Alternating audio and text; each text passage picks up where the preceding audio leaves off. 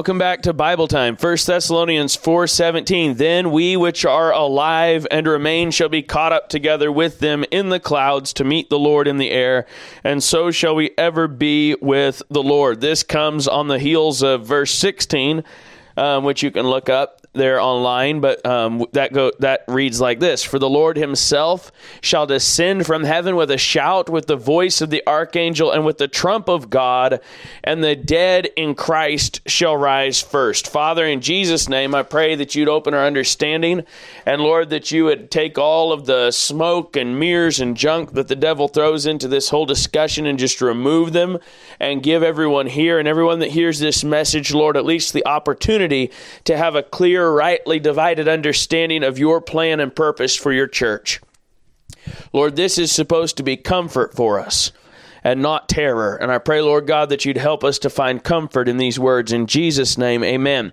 Now, by the way, that is verse 18. The purpose of this information, eschatology, is not given to give you chills and thrills and to write thriller series and make millions and millions of dollars off your thriller series that you write and all this, all this um, chills and all this kind of stuff and get you all into this. Um, all of these theories, conspiracy theory stuff, and looking for the beast, looking for the Antichrist, trying to figure out who he is, trying to figure out how the one world government's going to play into the Antichrist and all this kind of stuff. This is not the purpose for eschatology. Look at your Bible, and we'll we'll get more into that, Lord willing, tomorrow. But it says, and we'll read these first, these three verses together. We're, verse 17 is our verse for the day. Uh, verse 16 and verse 18 we'll read with verse 17 for the lord himself shall descend from heaven with a shout with the voice of the archangel and with the trump of god and the dead in christ shall rise first. Then we which are alive and remain shall be caught up together with them in the clouds to meet the lord in the air and so shall we ever be with the lord. Wherefore comfort one another with these words so, this teaching is given by God to comfort you. The purpose is comfort, and the result should be comfort, or you missed it. If you study eschatology and you end by having to build um, a stockpile of seven years' rations and getting your ready bag and your ammunition and everything else, you missed the whole thing. You need to go back and start over. You missed it. God's wanting to comfort you. Now, again, we're jumping ahead. We got um, that's the next verse. So here he's talking about we which are alive and remain. The last lesson we talked about the Lord descending from heaven. We looked at the fact that it will be the Lord himself, Jehovah God, who became flesh to save us from our sins and is known as Jesus Christ, who died and was buried and rose again the third day, who was born of the Virgin Mary and um, lived a perfect sinless life. God himself, God alone, God, there is none other beside him. We looked at his um, physical body in 1 John 1 1 and in Luke 24. Ha, um, handle me and see. And he ate before them, and our hands have handled in 1 John 1. We looked at Mark 16 19. We looked at how. Um, um, Acts chapter 1 talks about that Jesus shall come. As you saw him, so he shall come. Thank you for that water. Appreciate it. As you saw him come, so shall, as you saw him go, so shall ye see him come. Um, we looked at them, these three things that were there in that text that he will come with a shout, with the voice of the archangel, and with the trump of God and the dead in Christ shall rise first. So, this event that is coming, we'll look more at timing, Lord willing, um, when we get into chapter 5, which begins, But of the times and the seasons, brethren, you have no need that I write unto you. We're not getting into the timing of it as much right at the moment as the actual event. We want to focus on this event. This is Bible time. We try and follow the Bible and the Bible's outline here and not cram things in out of order. So there's three things that we notice that he'll come with a shout, whereas he came quiet the first time. He'll come with the voice of the archangel, whereas he came with the voice of gentle Gabriel the first time. Michael as the captain of the host, in a sense, um, the captain of one of the chief captains. Now again, with and Michael's going to play in. We're going to see a little bit about Michael the archangel come in here here in verse 17. It, there's going to be an aspect of this that we need to understand. But with Michael, you got to be careful with angel theology, okay? Angel theology. I, I really get really, really, really nervous around people that know everything about angels, like the eight celestial orders and all this kind of stuff, because they got that somewhere other than the Bible. And if they're getting their information about God's heaven and God's angels somewhere other than God, that basically leaves the devil.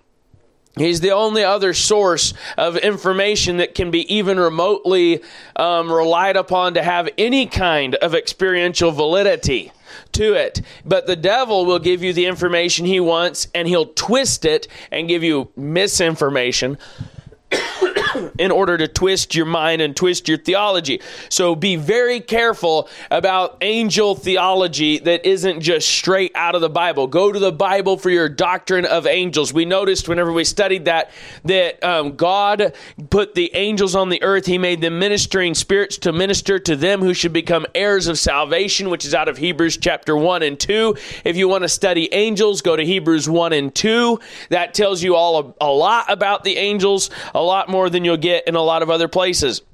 Now, um, the, these angels, we found out as we studied that arch means chief. So archangel means that he's a chief angel, and Michael is car- called an archangel in the book of Daniel. And we found out that he stands up, and we find him disputing with the devil in Jude over the body of Moses. So we find that Michael takes a leadership role amongst the angels, and that Michael ends up in the middle of disputes and battles and times of trouble. So some people will take that and say that Michael is the warrior angel. I cannot say that he is the warrior angel. David had mighty men, and we compared that. And this is important because we're going to bring, Michael's going to come back in here in verse 17, even though he's not mentioned. The context of this is really important. Um, David's mighty men give, David is a picture of Christ. Okay, David is a type of Christ. He's the biggest, the biggest character type of Christ in the whole Bible. There's no other person in the Bible that has more written about him that is more a type of Christ than David. David is over and over and over and over again a type of Christ and as Christ the king. So David as king setting up his kingdom, he had Joab who was the chief of captain of the host. He was the arch captain. Okay, Joab was the arch captain. But then he had, I think it was Benaiah, the son of Jehoiada. I can't remember. Um, but he was chief of the three, but he attained not to the first three. So you can have a chief, and then you can have a chief of three who's under the chief of all of them. And I'm not, I can't I can't just guess. I'd have no right to just guess at where Michael stands in the rank and hierarchy of angels. I do know that the Bible says he's one of the chief princes. He's he's top. He's pretty top. He's way up there, and he has a lot of authority. And he's the chief um, prince of the people of Israel. He stands up for Israel. He's assigned the nation of Israel. There are principalities and powers in the Bible. Satan assigns princes, chief angels, to positions of high power over nations, and Michael is assigned the nation of Israel. Michael is the prince of the people of the nation of Israel. We saw that in the book of Daniel in chapters 9 and 10. So Michael then is a chief prince, a warrior angel, and he stands up for the people of God. And when he stands, it's usually involving a battle. We find that the devil withstood the angel that brought the message to Daniel in the book of Daniel, and Michael stood up to help him. And 21 days of spiritual warfare later, they pushed through. By the way, spiritual warfare is more real than physical warfare because the spiritual world is more real than the physical world. Get this right now and get it deep in your hearts. The spiritual world is more real than the physical, but the physical world is real. You have people out here who are atheistic and humanistic, and they think that um, everything that is substance is reality. And then you have all these spiritists out here that get off in this weird la la land, and they think that everything that's substance is non existent and that the spiritual world is the only world. Both of those extremes extremes are satanic. God wants you to know that the spirit is the more important realm. Why? How can I say that? John chapter 4, Jesus speaking to the woman at the well, he said, God is a spirit, and they that worship him must worship him in spirit and in truth. So the spiritual world is more important than the physical world. What came first, the spiritual world or the physical? God is a spirit and he's eternally existing. The physical world was created by God in six literal days, roughly 6,000 or so years ago. It is a temporal, short existence world, but it is real. And God, by doing that, instituted the physical world for the rest of eternity because God has a new heaven and a new earth that he's going to make. There in Revelation 21, it tells you about it. And that earth, the Bible says, the earth will let will live forever. The earth will last forever. Now a lot of people say, "Well, see, this earth isn't going anywhere." Listen, you can't just throw out the rest of the Bible. The Bible says the earth will last forever, but it also says the earth will be burned up, dissolved, pass away with a great noise, be destroyed. This earth is going to melt with a fervent heat. The elements will melt with a fervent heat. God will make a new heaven and a new earth, and that is the one which will stand forever and there will be no sin on that earth. Praise the Lord. But the spiritual and the physical are important, but the spiritual is more important than the physical. Spiritual comes first. Spiritual must be more powerful. It must be more prioritized. The spiritual is the, is the first part. It's the most important part. So the voice of the archangel that Jesus Christ will come back with, we looked at Daniel, how that when Daniel stands up, let's go there real quick. This, this is going to tie in here. it all ties in together. That's it's all part of the same letter. Uh, and let's see if I can find my reference here in yesterday's notes. Daniel, we've got 1013. I think that's where um, the prince of Persia withstood me. But lo, Michael, one of the chief princes, came to help me, and I remained there with the kings of Persia. And that's an angelic messenger talking to Daniel there. Excuse me. And then we're going to go to Daniel 12 and chapter 3 or verse 3 and this is where the um, or verse 1 at the, and at that time shall michael stand up the great prince which standeth for the children of thy people and there shall be a time of trouble such as never was since there was a nation even to that same time. And at that time thy people shall be delivered. Now daniel's a jew. This is important. This is all you say what has this got to do with the with being caught up to heaven? Here in our text that we're studying today it has everything to do with it. Look at me this is a, this is a great study. I've got goosebumps just thinking about it. This is a great study. This is a wonderful study. But there's some groundwork and there's some basic truths about God that you have got to have down settled in your soul, bedrock deep, or you won't be able to comprehend it. Do you hear me? You will miss it. You will not get it. It will not make sense. You'll say, How did he get there? Where is he coming from? Well, I'm giving you where I'm coming from right now.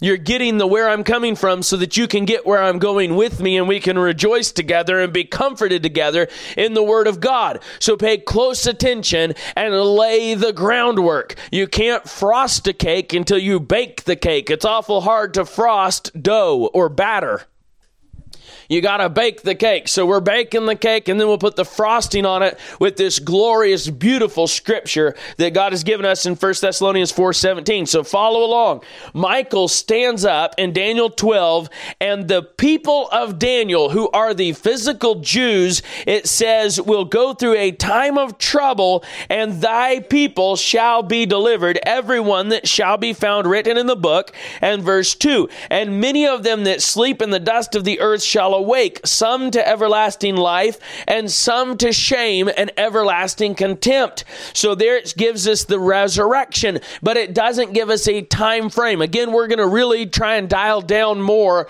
on the time frames whenever we get to the times and seasons in chapter 5. But it's important to note that a lot of times God doesn't tell you the times when he tells you something and he leaves you to have to search the scripture to find them. Here he says, Many will awake, some to everlasting life and some to shame and everlasting everlasting contempt. But in Revelation chapter 20, it tells us that there's a first resurrection and there's a second resurrection, and that these do not happen at the same time.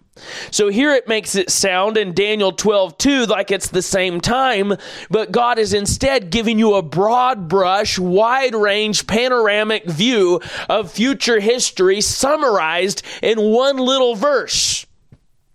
You got to get that so that you don't so that you can rightly divide the word of truth. It says in verse 3, "And they that be wise shall shine as the brightness of the firmament, and they that turn many to righteousness as the stars forever and ever." Hallelujah. So there's Michael standing up, the great prince, and then the time of trouble for Daniel's people. Now, um, then it says in our text that we studied the other day, um, there would also be the trump of God. We looked at the trumpets, how there's many different trumpets. First Corinthians talks about the last trump. That is not talking about the seven trumpets in the in Revelation. You say, how do you know that? Because it breaks a couple dozen other verses to apply it that way. And anytime you make an application of a verse or an interpretation of a verse that breaks other scripture and the scripture cannot be broken, your application and interpretation is wrong.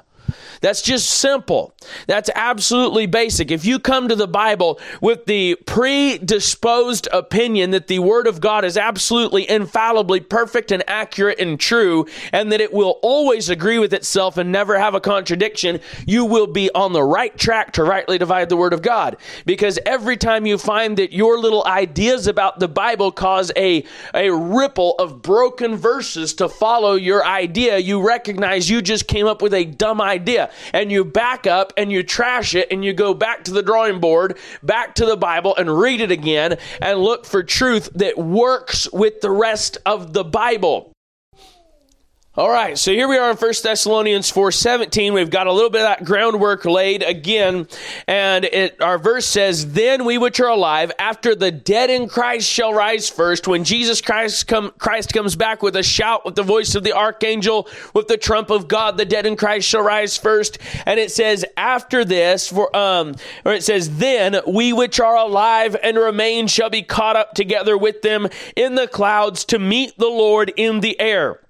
So shall we ever be with the Lord. Now, this is written in a time that is after Christ's resurrection when some of the saints arose from the dead and went about the holy city um, when Christ rose from the dead. So, this is another resurrection of the dead. And after this next resurrection that's coming, then we which are alive and remain shall be caught up together with them in the clouds to meet the Lord in the air. And so shall we ever be with the Lord. This catching away is what we will call it. The catching away. This is just as sure as the resurrection of the dead. Now, many people would call the catching away of the church the rapture of the church, and that word was used because rapture talks about um, extreme delight. Rapture talks about overwhelming love, and this and it was used by old timers who understood the doctrine of the bride the doctrine of the bride of Christ, that the church of Jesus Christ is the bride that he bought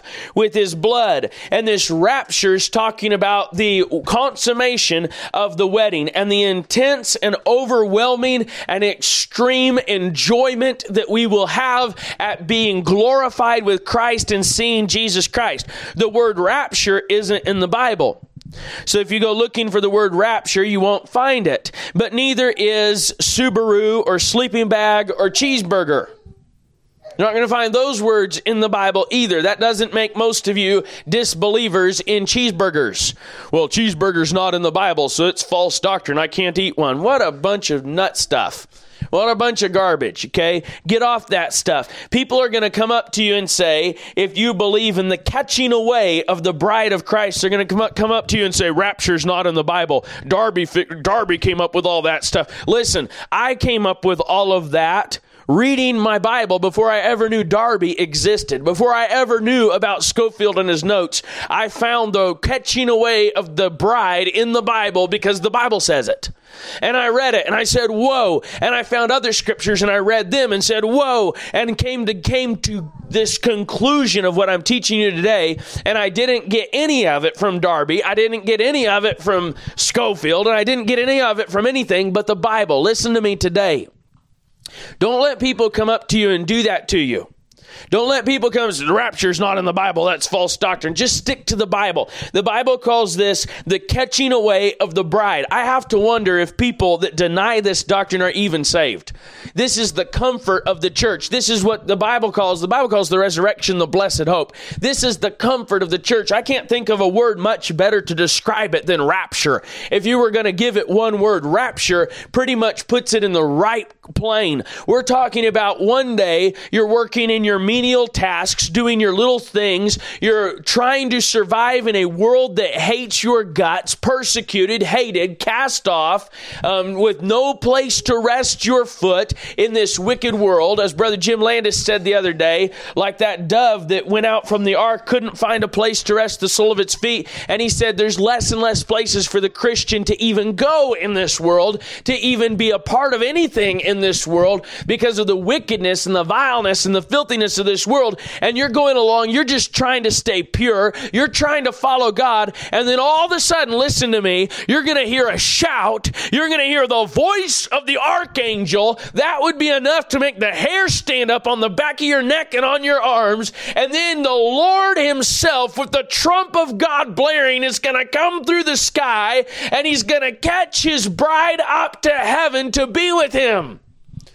Hallelujah. We're coming up out of here, leaving the broom where it stands. It will fall over and hit the floor, and your lost people that you know will get to come and sweep your floor for you. Your dirty laundry will sit where it's at. The dirty dishes will sit where they're at. The unfinished projects, that big broken engine you've been working on and working on and working on, and you haven't got it fixed yet, and you're frustrated with it. All of these things will end. The prisoner, the Christian who's in jail for his faith, is up and away, caught up to be forever with the Lord in that moment. Hallelujah. Can you imagine those prison guards when this happens? When they're caught up. Here they've got this guy, they've got him in solitary confinement, and they've had him in there. There have been um, tormenting him and persecuting him, maybe even torturing him, and they come to get him and he's not in there. And they can't find a way he got out. There's going to be a lot of prison guards in trouble at the rapture. At the rapture, and I used that word, did you hear me? The rapture. That's a good word to describe it. Now, we're going to stick primarily to the Bible word, catching away, caught up together with them in the clouds, because it's better to stick with the words the Bible uses. But that will be a glorious day, and rapture will be a good day to describe it. How would you feel if you're sitting there like Pavel, we read about that guy, and they're taking you out in a snowstorm to leave you for dead, and you've got nothing but a little jacket, and you're freezing to death, and the wind's blowing and howling, and it feels like knifey icicles cutting through your skin, every all over your body, and all of a sudden you hear a shout and the voice of the archangel and the trump of God, and the dead in Christ go going flying by you faster than you can even count them. And I happen to think we probably will see them, by the way, but that's opinion. So I have to preface that. That's my this speak I and not the Lord. So in any case, the dead in Christ go flying by, and then all of a sudden, bam, you're out of here. You're not cold anymore. You're not tired anymore. You're not hungry anymore. And your persecutors can't touch you. Nobody can grab you. Nobody can hit you. Nobody can chase you bam, you're flying through the sky to meet the Lord in the air. Hallelujah. And there he is in all his glory, and your eyes behold him, and you forget all the trouble and turmoil, and it's all worth it in that moment. The rapture, the catching away, the catching away of the church in the Bible. Don't let somebody's unbiblical words or attack on unbiblical words cause you to trash biblical doctrine.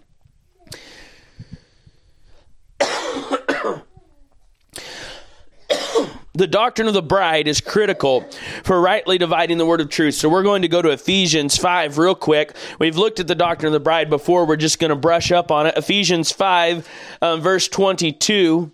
I don't think we've ever actually looked at it exhaustively, but that's okay. We're just looking at the Bible um, verse by verse.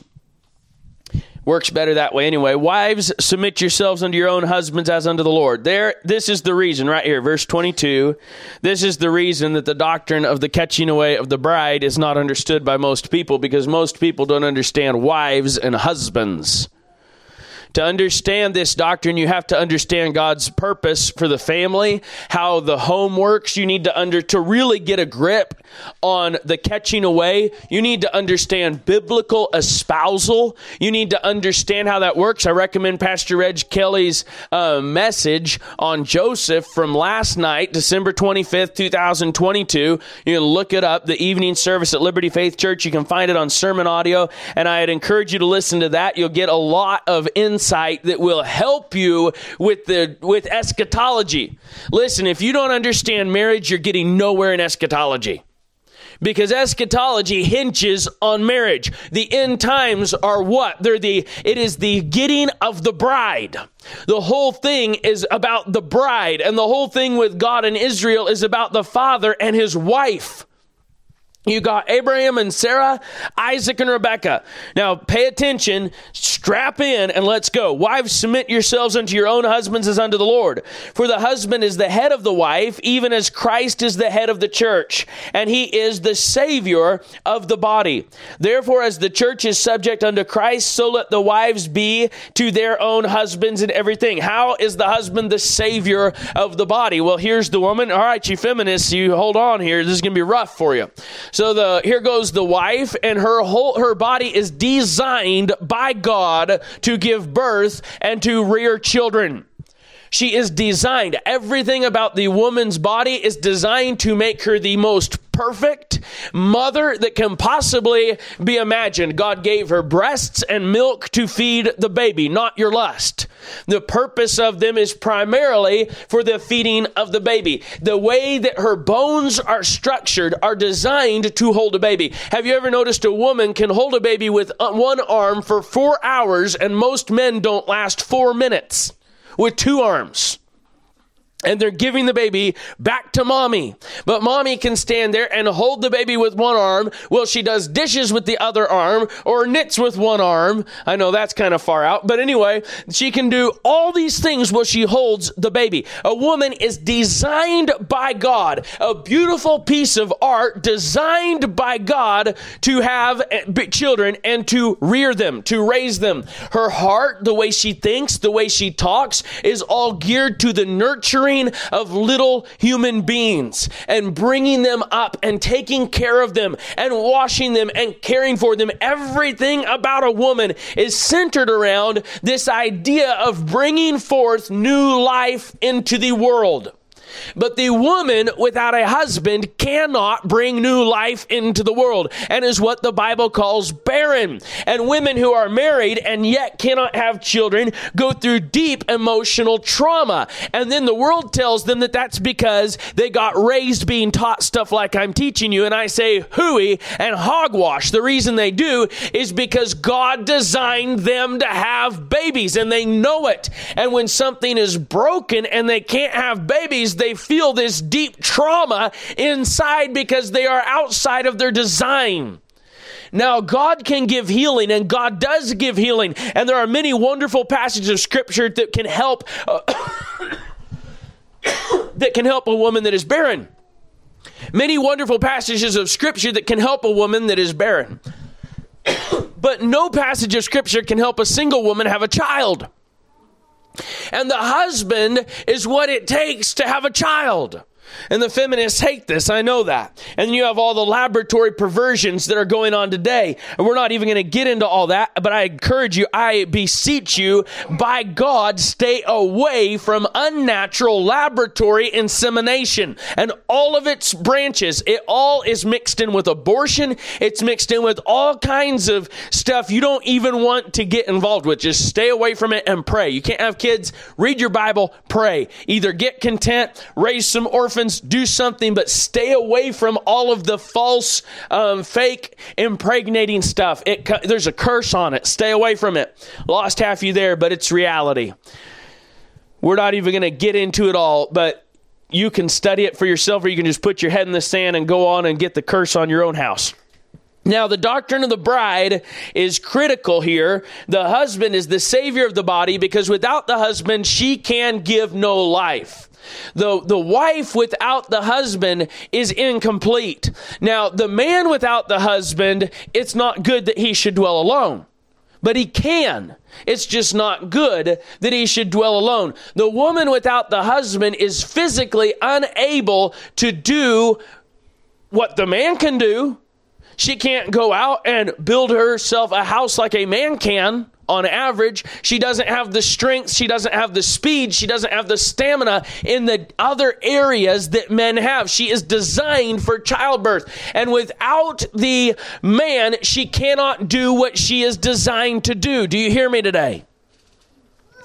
So there's a breakdown there. The husband then is the savior of the body. So is the church with Christ. When Jesus Christ saves souls and brings them into the body of Christ, Christ in the midst of the church brings forth new life into the world. Christ is the savior of the body. So, and is the Savior from our sins and all this kind of stuff. And we've got to keep moving. Now it says that he might sanctify, cl- uh, sanctify and cleanse it with the washing of water by the word, that he might present it to himself a glorious church, not having spot or wrinkle or any such thing, but that it should be holy and without blemish. So ought men to love their own, love their wives as their own bodies. He that loveth his wife loveth himself. For no man ever yet hated his own flesh. You say, what has this got to esch- got to do with eschatology? If you could figure this out, you wouldn't have nearly the trouble you do with eschatology theology.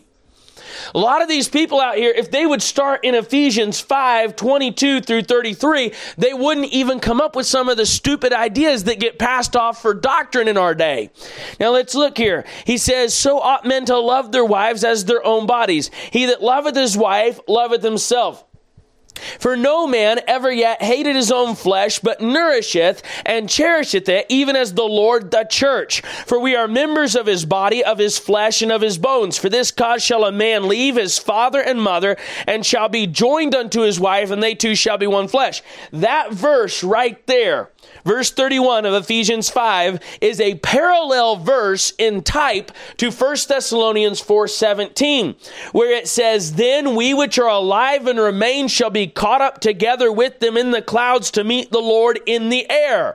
And verse 16 it says, "The Lord himself shall descend from heaven with a shout, with the voice of the archangel, with the trump of God." And so here you have the bridegroom coming down, leaving his father in heaven coming down to earth to catch up his bride, and so shall we ever be with the Lord. So here, this verse right here, the man leaving his father and mother, being joined unto his wife, and they two shall be one flesh. This consummation is, t- is a type of what Jesus Christ will do in our study.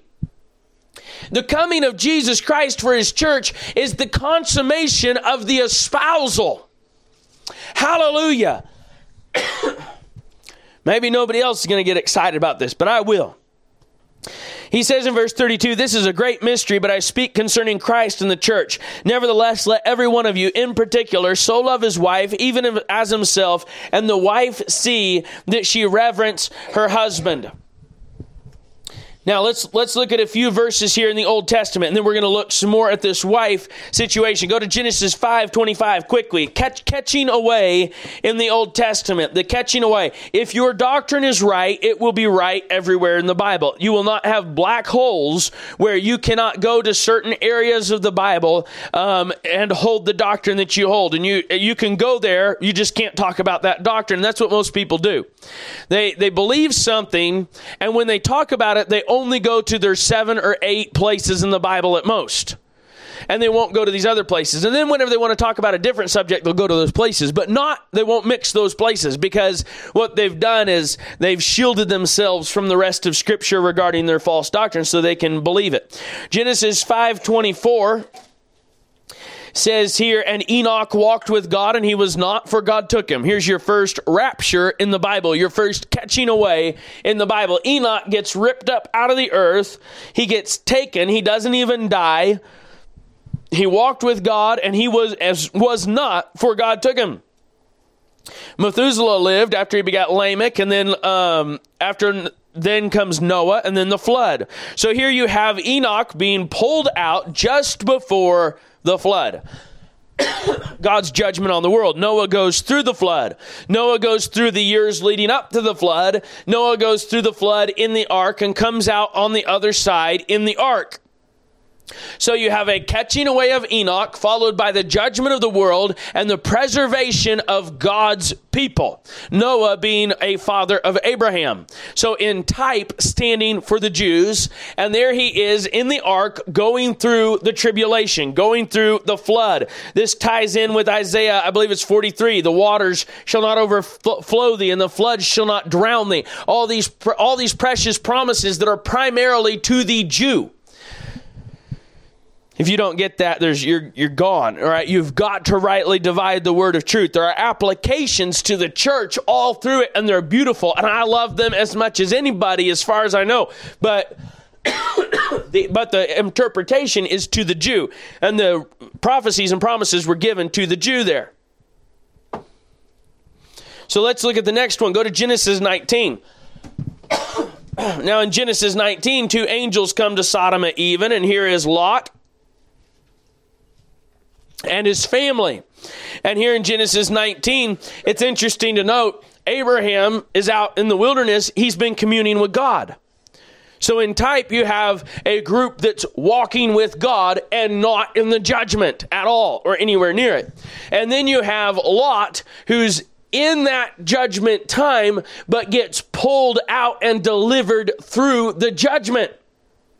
So you can see two things about this. You can see number one, Lot got pulled out before the fire fell. God doesn't judge the righteous with the wicked, which is the whole point of chapter 18 and Abraham's prayer. But you can also see that Abraham wasn't even there.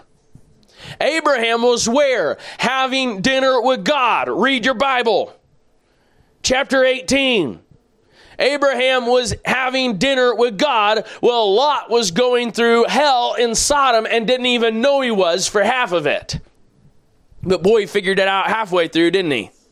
And God delivered him. By the way, two angels, and in the book of Revelation, there'll be two witnesses who will walk in Jerusalem, which spiritually is called Sodom, according to the prophets. And you'll have the two witnesses walking through Jerusalem, just like the two angels walked through Sodom and delivered Lot, and the two witnesses will be there to deliver the Jews who believe in God. It's all here. It all lines up. I, am just giving you guys the picture. You got to put the pieces of the puzzle together with God's help. I'm showing you them, but I can't show you. Only God can. As He showed me, I didn't get it till God showed me. Genesis 24 and verse 63 is the next catching away. Uh, and this is a little different perspective here. This is a much gentler perspective. Genesis 24, um, Abraham is going, is searching for a bride for his son. So you have Abraham and you have Sarah. You have God the Father, and then you have Sarah, the wife of God the Father. And listen to me. If you think Mary's the mother of God, you have another thing coming. It's Israel. You can go to Gen- Revelation, I believe it's 12. Let me read you just a little bit of that real quick. We'll try and go there. Hold your place in Genesis if you can. Go to Revelation 12. Who is the mother of Jesus Christ? It is Israel. Um, it says, And there appeared, Revelation 12, and there appeared a great wonder in heaven, a woman clothed with the sun and the moon under her feet, and upon her head a crown of 12 stars. You can go to Joseph and his dreams to figure out who this is talking about. It's Israel. And she, being with child, cried, travailing in birth and pain to be delivered. And there appeared another wonder in heaven, and behold, a great red dragon, having seven heads and ten horns and seven crowns upon his heads.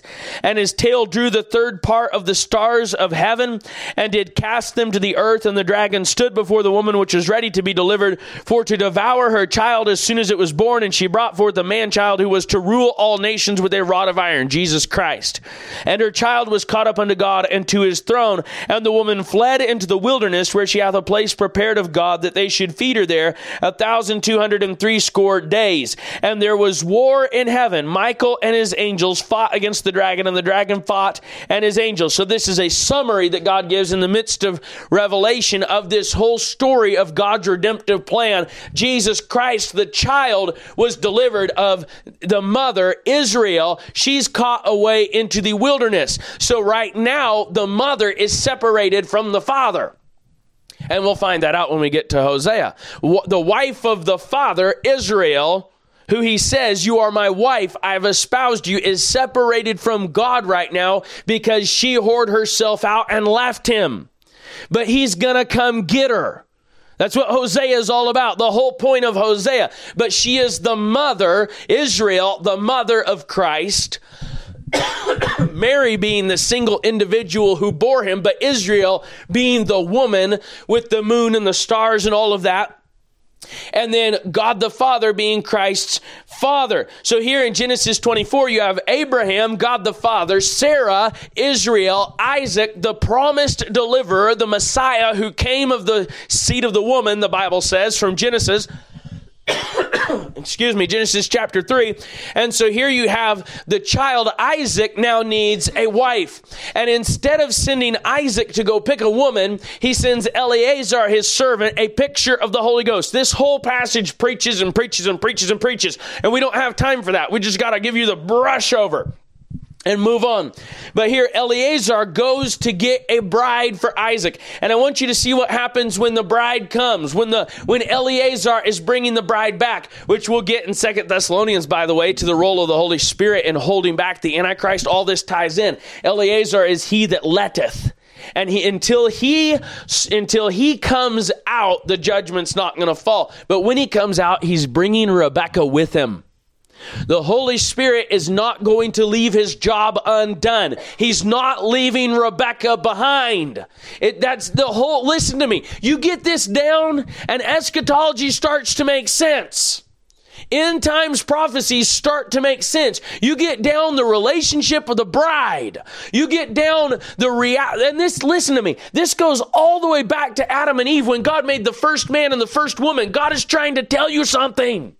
The family is, we talked about this in the family of God. The physical family is not as important as the spiritual family.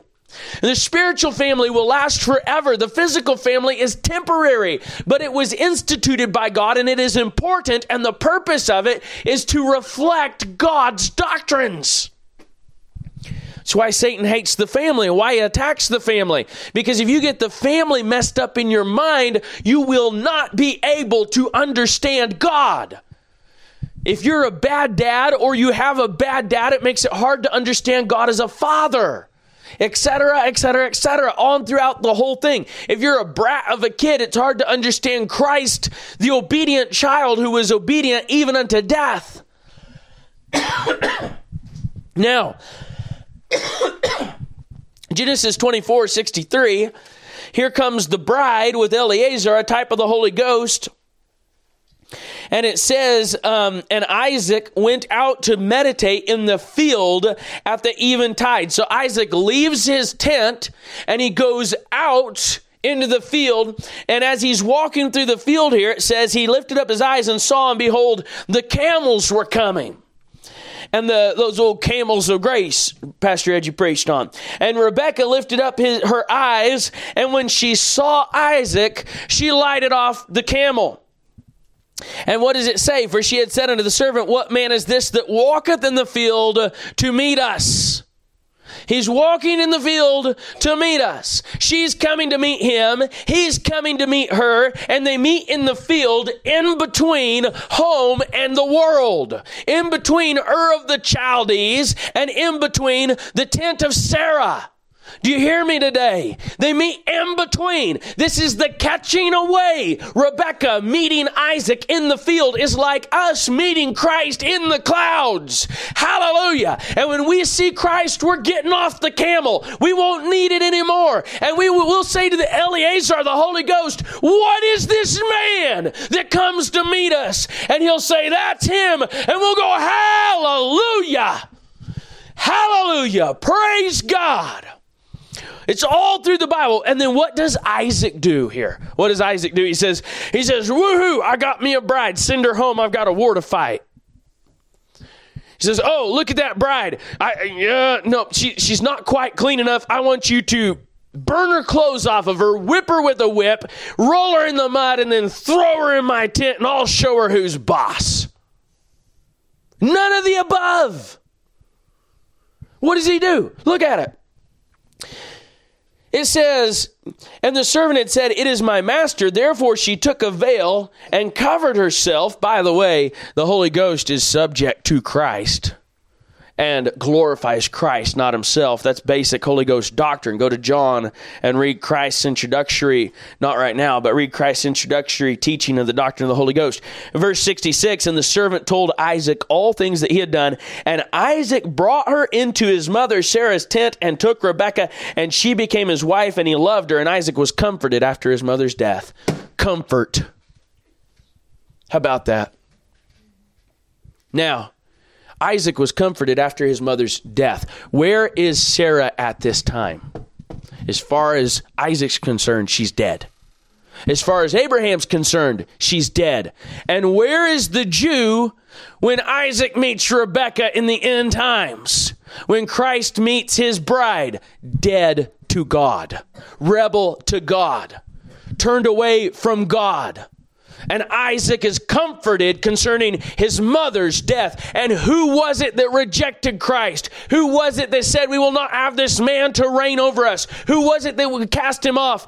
Israel, spiritually, his mother.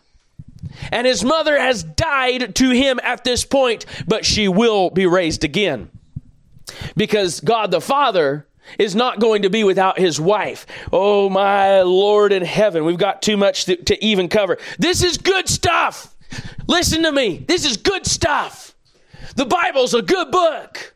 Hallelujah. And it just opens itself right up to you whenever you come to God and you want to know the truth and you're not coming with all your own pet doctrines that you want to try and force in like square pegs and round holes. Now, here we go. Um, he takes her home to the wedding consummation. Isaac is comforted and he goes back to the house with his bride for the marriage feast. That's exactly what we're going to read in the Bible when we get to Revelation 19. Um, my Lord in heaven, this is so good, and there's so much.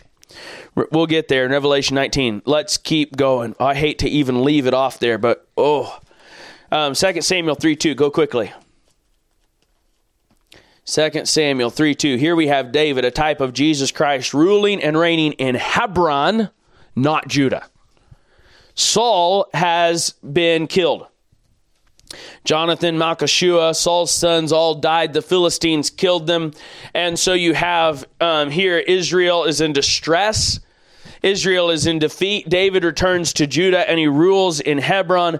And how long did he rule in Hebron? Seven years. Coincidence? Not at all. So Jesus Christ will rule over his bride in heaven for seven years of earthly time of tribulation. So here, what does David do whenever he gets there? Verse chapter three, verse one. Now there was a long was long war between the house of Saul and the house of David, but David waxed stronger and stronger, and the house of Saul waxed weaker and weaker. And unto David were sons born in Hebron, and his firstborn was Amnon of Ahinoam the Jezreelitess, and, and his second Chileab of Abigail, the wife of Nabal the Carmelite, and the third Absalom the son of Maach. Wait, what is he doing? Now, David kind of took this to an extreme, and because of the culture and the sin and everything else and the wickedness, he had multiple wives, but he consummated marriage. He took command. Seven years he reigned and had a marriage feast where he consummated marriage. David would pay a high price for his perversion of the family.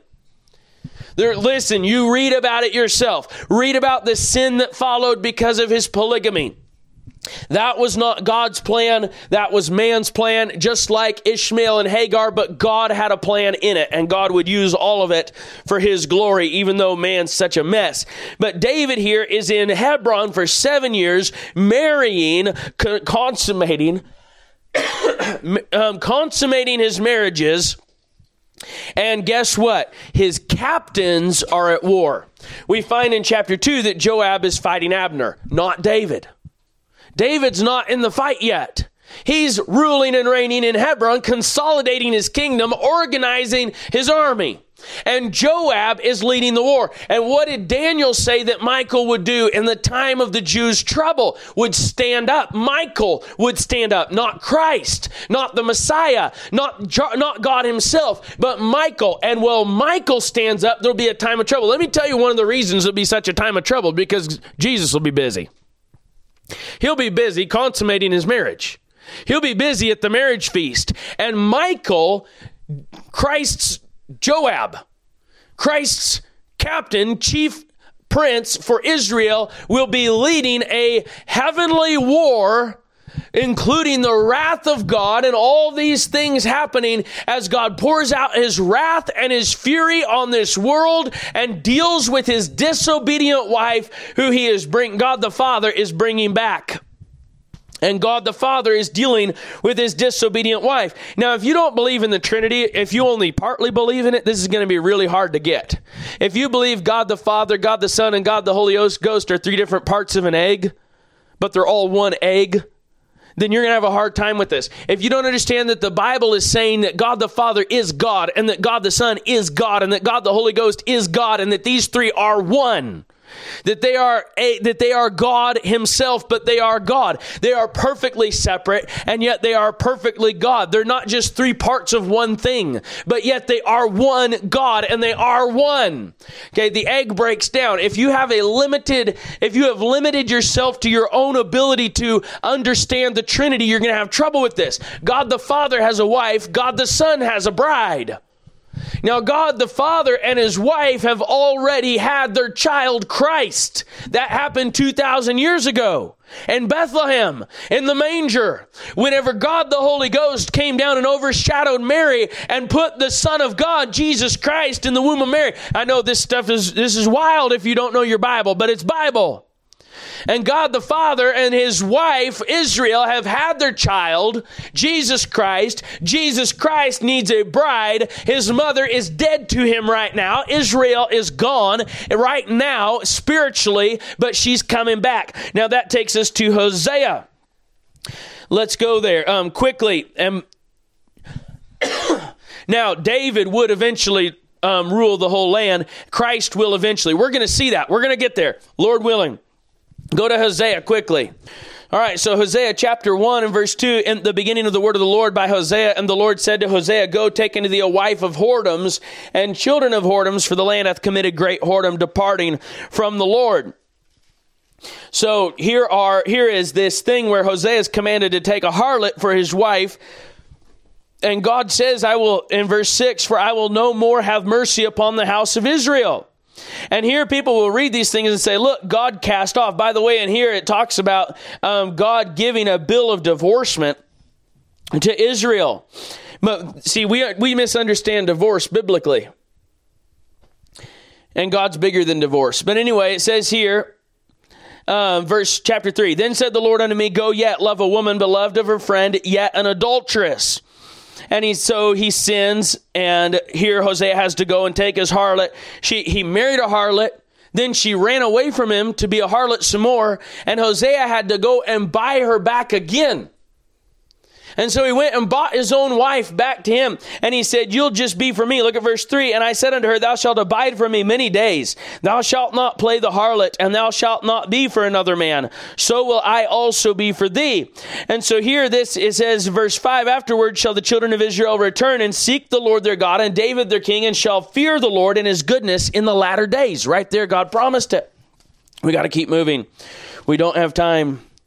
Lord, help us today.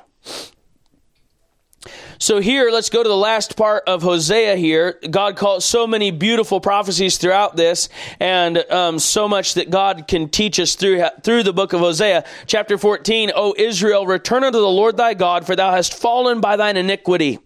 Uh, and God says in verse 4, I will heal their backslidings. I will love them freely, for mine anger is turned away from them. For mine anger is turned away from them. Go to Romans chapter 11. Hath God forsaken his people Israel, it says here. And Paul says, God forbid. Galatians talks about the Israel of God, which are those Jews who are truly believing, not those that are of the synagogue of Satan, who say they are Jews and are not, but the actual believing Jews, the Israel of God. Romans 11 says, Hath God um, cast away his people? God forbid. For I also am an Israelite of the seed of Abraham, of the tribe of Benjamin. God hath not cast away his people, which he foreknow. What? Uh, watching not what the scripture saith of Elias, how he maketh intercession to God against Israel, saying, Lord. And he goes on and says, There is an election that it has still obtained it. So here is the nation of Israel. God says he has not cast them away. I don't care what your doctrine says, I don't care what you learned at Bible school. God says he has not cast away Israel. If your Bible, um, Bible professor told you he did, he's a liar. And it says in verse 26, And so all Israel shall be saved. And I meant liar. I really meant that. Listen, a lot of it were like, um, nobody can really know eschatology. It's it, there's so many unknowns, and and you know there's a lot. There's some things that are unknown. But I want to tell you something. I want to tell you straight. You start calling God an unfaithful husband and you are blaspheming God. You start challenging God's faithfulness to his people and you are a liar. Let God be true and every man a liar. There is no excuse for this so-called eschatology called replacement theology that is an absolute heresy and an offense to Almighty God. And it is a scam. It is a thing of Satan Satan. It is right out of the bowels of hell. It comes from hell, and the Catholic Church was in on it. The Mormons are in on it. A lot of Protestants get on in on it. A lot of Christians get involved in it, and it is sick and disgusting and makes God out to be a liar and a pervert. God is not an adulterer like you are, sir. And so all Israel shall be saved, as it is written, there shall come out of Sion the deliverer, and shall turn away ungodliness from Jacob. For this is my covenant unto them when I shall take away their sins. As concerning the gospel, they are enemies for your sakes, but as touching the election, they are beloved for the Father's sakes. You bunch of replacement guys. He says, as concerning the gospel, they are enemies. You want to claim to be a Jew today, you want to claim to be a spiritual Jew and an Israelite and say God's done with Israel, and you are claiming to be an enemy of the gospel. You don't even hear yourself. It doesn't even make sense. You say, Don't get mad at us. I'm not mad at you, but I'm mad at the stinking, filthy, pit of hell lies that have been coming out of your sick seminaries. It says, But as touching the election, they are beloved for the Father's sakes. For the gifts and calling of God are without repentance. We could go on. We don't have time. You cannot read Romans 9, 10, and 11 and come up with replacement theology unless you are sick in the head and full of pride. You have got to be full of pride to come up with relation, replacement theology or fear of man, one or the other. I'll give you that one. Maybe you're just so full of fear of man that you won't challenge anything you've been taught and go to the Bible and read it for yourself. Now, um, in Jeremiah 31, go there quickly. Jeremiah 31, this is what God said to all those out there that would say that God has cast away Israel. Um, Jeremiah 31, 35. It says here, Thus saith the Lord, which giveth the sun for a light by day. Who here has seen sunlight today? Anybody? Everybody. Okay. Thus saith the Lord, which giveth the sun for a light by day. By the way, in the tribulation, when it goes dark, they're going to get real scared because of this verse. And the ordinances of the moon and of the stars for a light by night, which divideth the sea when the waves thereof roar. Right there, the Bible teaches the tides, by the way, are controlled by the moon. How about that? Anyway, the Lord of hosts is his name. If those ordinances depart from before me, get this, then shall the seed of Israel, this, then shall the seed of Israel also cease from being a nation from before me forever. He said, if the sun and the moon and the stars stop shining, then Israel will stop being a nation before me. Did you see moonlight anytime in the last couple weeks? Then Israel is still a nation before God. Don't you dare lie about God. Make God out to be some kind of adulterer. It's sick doctrine, sick doctrine. I hate that doctrine. I despise that doctrine because it makes God out to be a liar. God hates that doctrine too. You say God's done with Israel. He divorced her and he remarried the church. Filth, lies, blasphemy. Verse 36 If those ordinances depart from me before me, saith the Lord, then the seed of Israel also shall cease from being a nation before me forever. Thus saith, saith the Lord, if heaven above can be measured, and the foundations of the earth searched out beneath, I will also cast off all the seed of Israel for all that they have done, saith the Lord. He says they've been wrong. They've done all this wickedness. But if you can measure the heavens and search the depths of the earth, then I will cast them off for all that they have done. And then he goes on and makes promises about it, um, about the end times. Behold, the days come, saith the Lord, that the city shall be built to the Lord from the tower of Hananel unto the gate of the corner. God is not done with Israel and will not be done with Israel. He is not a man that he should lie. You say, Good grief, why did you jump on this? Why are you beating up these other poor Christians? Because they've sucked lies down their throats. I'm not beating them up, I'm beating the lies up by God's grace. And this is necessary if you're going to understand 1 Thessalonians 4 17. The Bible says in Ezekiel 18, the soul that sinneth it shall die. All these people want to do is make God a liar and make him unjust so that they can excuse themselves for their own adulterous um, junk. And that's you scholars and theologians, bunch of adulterers. You were in Jesus' time and you are today. Now, the timing of this whole thing again we'll look at later just to give you just a just to whet your appetite. You can see the um, church age again. I got this reading my Bible and studying the history of the world for myself and I didn't get it from any scholar, any theologian or any notes in any Bible. And the church ages are written in Revelation 2 and 3. It's in the Bible. It's clear. Revelation 1 deals with the things that have been. Revelations 2 and 3 deal with the things that are. Revelations 4 through 22 deal with the things which shall be. And that's the outline God gives in the Bible. Revelation 4 1 begins with a door opened in heaven and a voice saying, Come up hither which is the catching away. We'll get to that, Lord willing, more. Also, we'll look at Revelation 19, 1 through 9. I wanted to get there today. Doesn't look like we're going to get there today. We're going to have to save that for tomorrow, where we see our king's wedding well, his captain's war. Hallelujah. Father, in Jesus' name, I pray that you just bless this word. I pray that you would help us, Lord, to, to honor you in everything that we say and do. We know, Lord, that you are a God, a covenant keeping God. You keep your word. And Lord, my eternity rests in your ability to keep your word. My hope rests in your ability to keep your word and in your veracity, your honesty that you will do what you said that you do. And I thank you, Father. I worship you and I praise you in Jesus' name. Amen. Again, our verse here then we which are alive and remain shall be caught up together with them in the clouds to meet the Lord in the air. So shall we ever be with the Lord. In case any of you are wondering, I really believe every bit of that is going to happen just like that. God bless you. Amen.